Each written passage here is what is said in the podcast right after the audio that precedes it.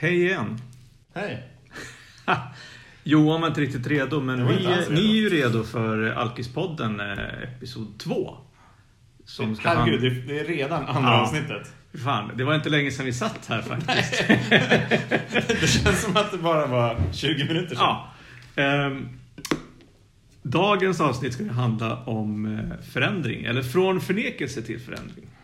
Hur i helvete kan man ta en idiot eh, från total förnekelse och eh, bara ganska mycket misär till eh, att plötsligt acceptera att man behöver hjälp och bli villig att eh, förändra sig och jobba med sig själv. Eh, ja, Johan, stort ämne. St- Stort ämne, absolut. Ja, eh, um, vad känner vi? Vi kan, väl, vi kan väl börja i alla fall och så ser vi vart vi landar. Det tycker jag. Det, var, det, är, det är en Cola Zero. Det är, det är ingenting mer än det. Och eh, innan eh, Johan börjar prata om eh, från förnekelse till förändring så tycker jag så här att eh, ni som lyssnar på det här och är sugna på att eh, kanske få svar på egna frågor. Ni får jättegärna höra av er till oss på sociala medier Absolut. eller eh, e-post. Och den är ju då alkispodden at gmail.com. Registrera sig detta nu. Perfekt. Det är, det är mycket live här, känner jag. Okej. Det, här, det, här, det här lilla ämnet från förnekelse till förändring. Jag tror att, eh, ja precis, alltså hur, eh, hur, hur, hur går det till egentligen? Och jag tror att det, det korta svaret på den, eh, på den frågan är att för mig var det så här. När, när konsekvenserna av att fortsätta som jag gjorde eh, var, var, för, eh, var för pissiga så, så verkade ju alternativet att göra någonting åt det bättre. Mm. Låt mig, får jag avbryta med en fråga? Ja, Um, som tillfrisknande alkoholist är man ju väldigt van vid det här att det är ju just konsekvensen. När konsekvenserna blir tillräckligt stora eller svåra, då så kan man kapitulera. Men eh, ge upp. ge upp ja. Men det där, det blir ju så jävla luddigt. Mm. Och det är ju någonting som folk gärna slänger sig med. Nej, men jag fick för stora konsekvenser. Ja, men konkret då Johan? Vad var det? Ja, men min, min konsekvens, en, en av de jobbigaste konsekvenserna för mig, det var att jag kände mig så jävla sliten. Eh, jag var liksom, jag var, jag var, jag var svintrött när jag väl somnade. Eh, jag sov inte speciellt många timmar, även när jag, när jag sista, sista ja, året i alla fall. Jag kunde gå och lägga mig liksom ganska tidigt varje kväll, sådär liksom runt 11. Men somnade inte förrän 2, 3, 4 för att liksom hjärnan bara rusade. Sov 2-3 timmar och sen så vaknade jag upp och så var jag skittrött. Ehm, och uh, ja, det var, det var liksom inte så njutningsbara dagar. Jag kände mig bara så här, när, när får jag vila? Kände jag. Men, men uh, ändå, när, eh, när, när, när helgen kom och, och det, det faktiskt fanns den här, den här vilotiden, eh, om jag ville, då ville jag inte. Då ville jag inte landa eller vila eller återhämta. Då vill jag, då vill jag fly och festa och, och, liksom, eh, och inte möta de här känslorna. Så, att, så jag tror att för mig så då var det, det, var det, nog, det, var, det var nog tröttheten, liksom, att jag var så jävla sliten. Och jag insåg att så här, jag kommer inte kunna fortsätta så här. Jag kommer braka, jag kommer braka in i väggen. Eh, snart och jag måste göra någonting åt det. Men jag var, jag var väldigt rädd för att göra någonting åt det för att jag, jag var väldigt rädd för att stanna upp. Precis. För jag visste inte vad jag skulle möta. Nej, och det, och det eh, som jag sa i förra avsnittet så pratade jag, alltså hela mitt sista halvår så ville jag inte, jag vaknade upp och ville inte dricka. Men jag Mm. gjorde det ändå. Mm. Så att den här processen att ta sig från någonstans att det är lite obekvämt Mm. till att man måste göra någonting för att det är en fråga om liv eller död. Mm. Ja. Den kan ju vara, gå ganska fort men oftast är ganska segdragen. Minns du... Eller kommer du ihåg liksom den här, just det ögonblicket när du faktiskt bestämde dig för eller kanske till och med bad om hjälp eller gav upp? Nej, men så här, alltså jag, jag tror att, eh, jag tror att... eh, Tack, det var en bra fråga. Eh, för mig så var det så här att jag, jag, var, jag kände mig liksom väldigt sliten och jag projicerade allt det där på jobbet. Mm. Jag tänkte så här, om jag bara byter jobb, då kommer allt helt mirakulöst att bli bra. Eller byter jobb. Jag, jag, måste, jag måste i vart fall ta lite ledigt. Jag måste få en paus. Eh, så, så då, men, men jag är väldigt glad över att jag gjorde så här istället för att bara se upp mig, kasta in handduken där. Då, då, då ville jag prata med, med VDn för, eh, för det bolaget där jag, där jag jobbar, han heter Linus, eh, och ville få hans input på, på den här eh, situationen. Han är, han är en klok man. Och, och, han sa någonting väldigt... Så, så jag, jag öppnade upp mig för honom. Det var, det var nog liksom den första personen som jag på riktigt eh, har varit eh, sårbar med. Mm. Sådär ärlig om så här, hur känns det? Um, och, eh, och min lösning då, den, den enda lösningen jag hade, eh, det var att ta tjänstledigt i 6 till 9 månader.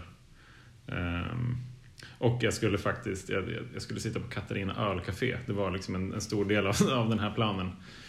Um, jag sa inte det till Linus, men jag sa i vart fall att jag skulle, att jag skulle ta tjänstledigt. Och han sa då att ja, men tid kan du få, men jag tror inte tid kommer lösa ut någonting. Jag tror inte tid kommer lösa problemet. Nähä? Vad tror du då?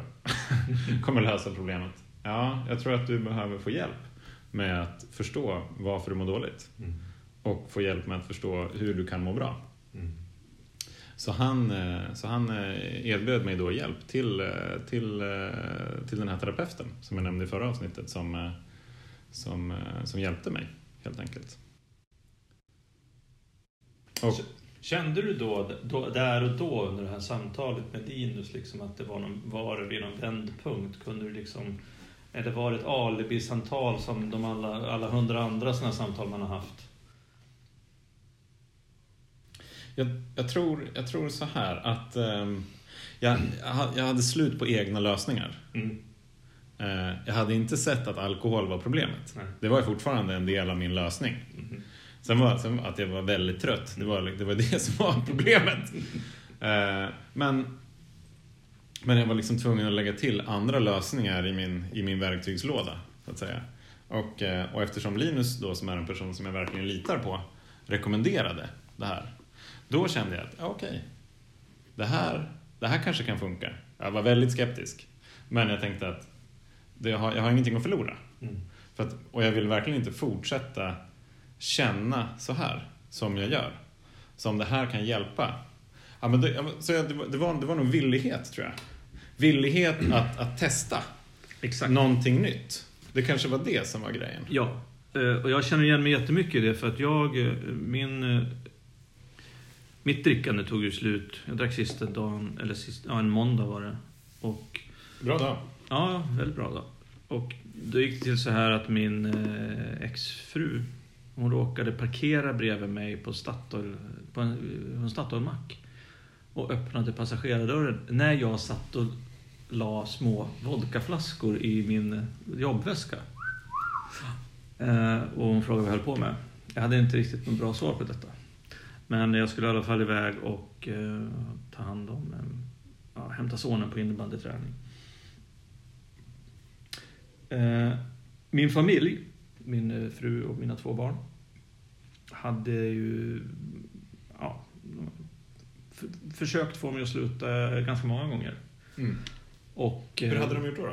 Nej, men de hade liksom de bett, de hade bett mig. Mina barn mm. spelade in mig på en gammal Ericsson mobiltelefonkamera en gång när jag var liksom full på kvällen. Ja. Och när jag liksom lovade dem att jag aldrig skulle dricka mer på fyllan.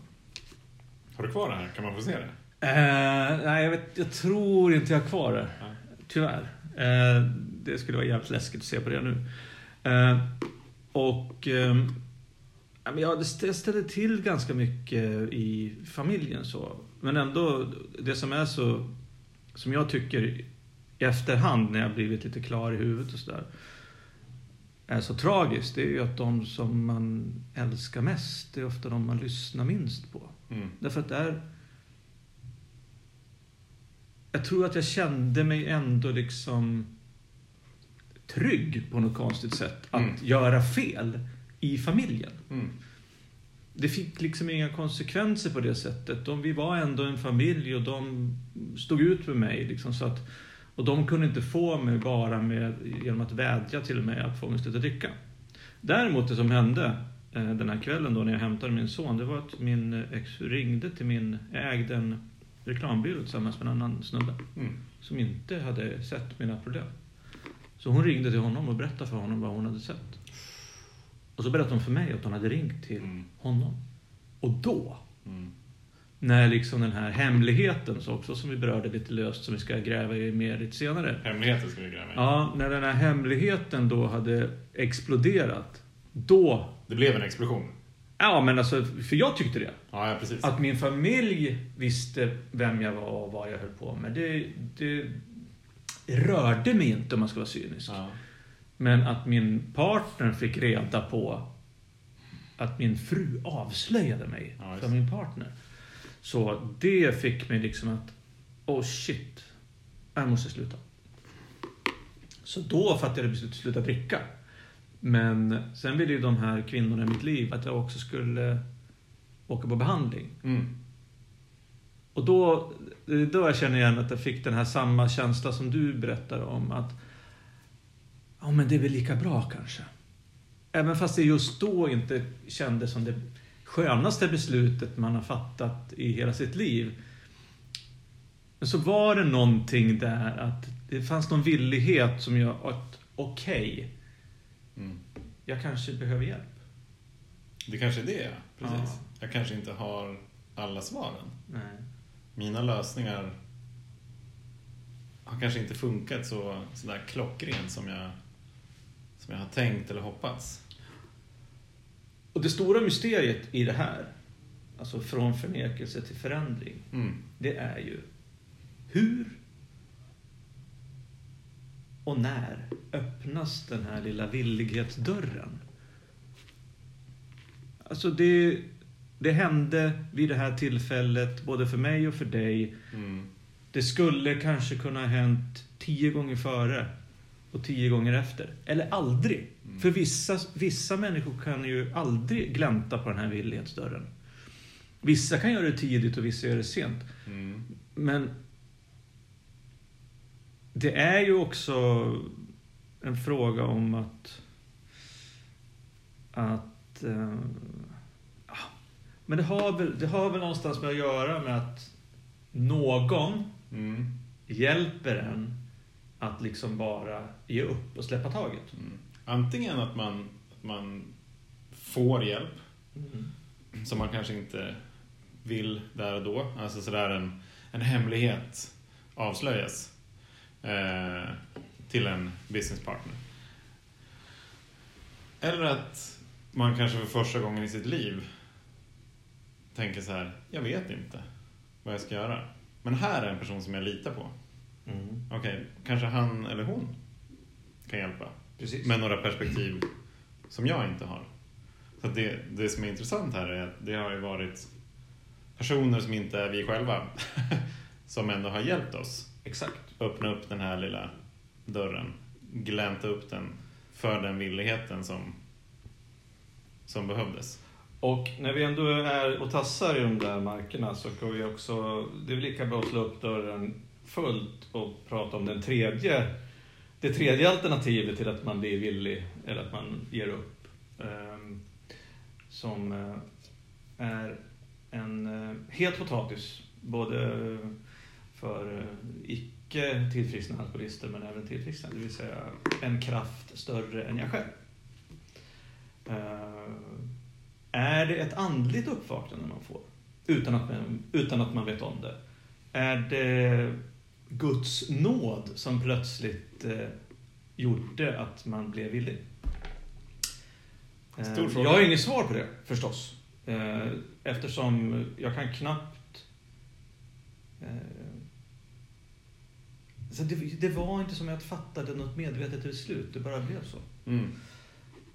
Men det som, är, det som jag tycker är jävligt spännande, det är just det här att för... Jag, tänk, jag tänker, för, för dig som lyssnar som, som känner igen dig och även för er som lyssnar som kanske känner igen någon annan som kanske är alkoholist så är det så här att det är svårt att planera in i kalendern när en alkoholist bestämmer sig för att sluta. Antingen händer det eller så händer det inte. Eh, antingen så måste, det, måste man få jättemycket konsekvenser och svåra konsekvenser för att överhuvudtaget kunna tänka sig att bli villig. Till exempel man förlorar jobbet. Ja, eller familjen eller vad det nu är. Um, men så det är, det är ju väldigt nyckfullt, vilket är jävligt konstigt. För att, alltså det, det går inte att det går ju att diagnostisera kanske en alkoholist. Men det är väldigt svårt att få en icke tillfrisknande alkoholist att ta emot någon typ av råd om att hej, du kanske slutar dricka. Nej, men det är lite grann som du var inne på, men det är nog inte det. Jag sover nog för lite bara. Ja. Eller jag kanske ska ha ett nytt jobb, eller jag mm. kanske ska dricka öl istället för whisky. Ja, precis. Jag är en social person, herregud. Ja. Jag festar inte lika mycket som han där borta. Mm. Så det är lugnt. Jag har inga, jag har inga problem. Nej, precis. Men vi har, pratat, vi har pratat en del om att det är, att det är så svårt att, att veta hur och varför man faktiskt, eller du och jag, hur vi gick från förnekelse till villig, villighet. Jag skulle vilja eh, bara nämna en grej till som jag tyckte var jättesvårt när jag hade slutat dricka. Eh, och accepterat någonstans att ja, men jag får väl vara nykter då. Mm. Jag, klarar in, jag, jag, jag förstod att jag klarar inte av alkohol. Mm. Jag var 41 och eh, acceptera, jag accepterade något jävla nederlag. Liksom. Det var som att jag hade förlorat mm. kriget mot världen, mot mitt liv. Okej, okay, jag ger upp. Jag kapitulerar. Jag kommer att sitta här i en grå värld för resten av mitt liv och kommer inte kunna... Jag, kommer inte, jag, kommer, jag har haft roligt för sista gången. Mm. Så kändes det. Innan jag liksom ja, de första dagarna. Mm. Men jag förstod, jag var till och med villig att acceptera det för jag förstod att jag inte kunde dricka längre för det, det gick bara åt helvete. Mm. Um, och jag tror också att någonstans i, vilket är jävligt ironiskt och lite kul nu idag, så här tio år senare, att tänka på ehm, för att jag har ju mycket roligare idag och har ett mycket, mycket bättre liv mm. um, idag än jag hade då de sista åren när jag drack så mycket att, äh, att tänka att man skulle ha så jävla tråkigt. Men det är ju det för att det är också svårt att... Man vet ju ändå vad man har. Jag visste ju liksom att ja, men jag har alkoholen, den ger mig det här. Och det var inte så jättemycket den gav mig på slutet. Och, men jag vet inte vad ett, liv, ett nyktert liv ger. Ja, jag trodde att det inte gav någonting.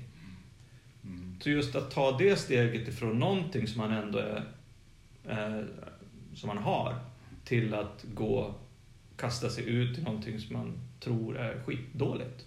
Mm. Det är klart att det inte är så jävla många som tycker att det steget är så kul att ta. Nej, jag, jag, jag, alltså jag kommer verkligen ihåg eh, första, första tiden eh, som, som jag, jag, jag tror att jag, när jag väl, jag fick hjälp att inse att det här, eh, mitt, mitt drickande inte var någon toppen idé. Eh, genom att jag fick, jag fick besvara en ganska enkel fråga. Eller det var en uppgift som jag fick i terapin. Och det var så här. Johan, med dina egna ord. Beskriv alla fördelar och alla nackdelar på kort respektive lång sikt med att festa som du gör just nu. Okej. Okay. Min första instinkt var ju så här, jag måste ljuga. och, då, och, det, och, och då tänkte jag, okej, okay, om, om, jag ändå, om jag ändå är här då liksom, på terapin så mm. kanske jag kanske inte ska ljuga för min terapeut. Okej, okay, låt, låt, mig, låt mig testa och se vad som händer om jag är ärlig. Eh, så, så för första gången så, så, så var jag ärlig med mig själv och någon annan. Och fick möjlighet att, liksom, att, att diskutera vad, vad innebär det här då egentligen. Och då, och då var det som att okej, okay, okej, nu är det liksom ute. Nu, jag, jag, jag, har, jag har skrivit ner det här, jag har läst det högt för mig själv och någon annan. Okej, det, det är uppenbart att alkohol i mitt liv, här, funktionen som, som ger liksom något resultat som är livet, den kan inte innehålla en komponent som är alkohol. Det blir bara piss. Mm. ja, så, att, så att den måste bort. Och det var, det, det var ganska, det var, det var en stor sorg, kommer jag ihåg att det var. Att vad fan, det här är min bästa polare. Mm. Ska jag liksom, ska jag göra mig av med min bästa kompis? Mm. Forever and ever. Det tyckte jag var ganska groteskt egentligen. Mm. Eh, men samtidigt så hade jag liksom den där den, den klara insikten att ja, men kanske för att det, kom, det kommer inte att funka med den i livet heller. Då kommer du inte få ett lyckligt liv. Så att även fast det var svårt så var jag, så var jag säker på att det inte kunde vara där. Men jag kommer också ihåg de första månaderna att så här, ja okej. Okej, det kanske inte gick så bra, men ska jag aldrig få ha kul igen? Mm. Som tur är så hade jag hjälp av terapeuten och så delade jag det här med honom. Han sa att okej, ja nej men ehm, jag är rätt säker på att du kommer att kunna ha kul. Mm. Men du får heller inte förväxla lycka med att ha kul. Mm. Så att om du skulle behöva välja, vill du gå för ett lyckligt liv eller ett liv där du har kul? Mm. Ja. Och då, då valde jag ju tydligen ändå då ett lyckligt liv. Så att, men jag, jag kämpar med det där fortfarande. Att jag kan tycka att jag själv är, är tråkig. Ehm, speciellt tillfällen där, eh, där, jag hade liksom, där jag hade tagit till alkoholen. Mm. Speciellt när det är någonting jag ska fira. Mm. Det, det, det känns som att jag i, i vissa tillfällen att jag inte får fira mina framgångar lika mycket som jag, som jag kunde då. Och då kan jag börja glorifiera dåtiden. Mm. Ja. Jag tänker, jag tänker så här att, att um, det finns... Jag kan inte förklara riktigt. Jag kan inte, alltså, jag kan inte ge ett recept till någon annan. Att så här, så här gör man. Så här, så här går man ifrån, att, från förnekelse till villighet till förändring. Um, och jag är, jag är så sjukt... Alltså det är fan ett mirakel. Det är ett mirakel att jag eh, slutade dricka. Med tanke på hur långt ifrån jag var att sluta dricka. Liksom då. Mm. Och med tanke på... Och, och titt, om jag tittar statistiskt liksom, eller erfarenhetsmässigt liksom, på... Ja, det finns ju hur mycket undersökningar som helst, jag ska inte gå in på det, men liksom att alkoholismen som folksjukdom, liksom, att det är ungefär en fjärdedel av befolkningen som är drabbad Mm. för att man har alkoholister i närheten. Och då tänker jag så här, och det är inte, det är inte jättemånga aktiva alkoholister som faktiskt eh, kan sluta och be om hjälp och förändra sina liv. Mm.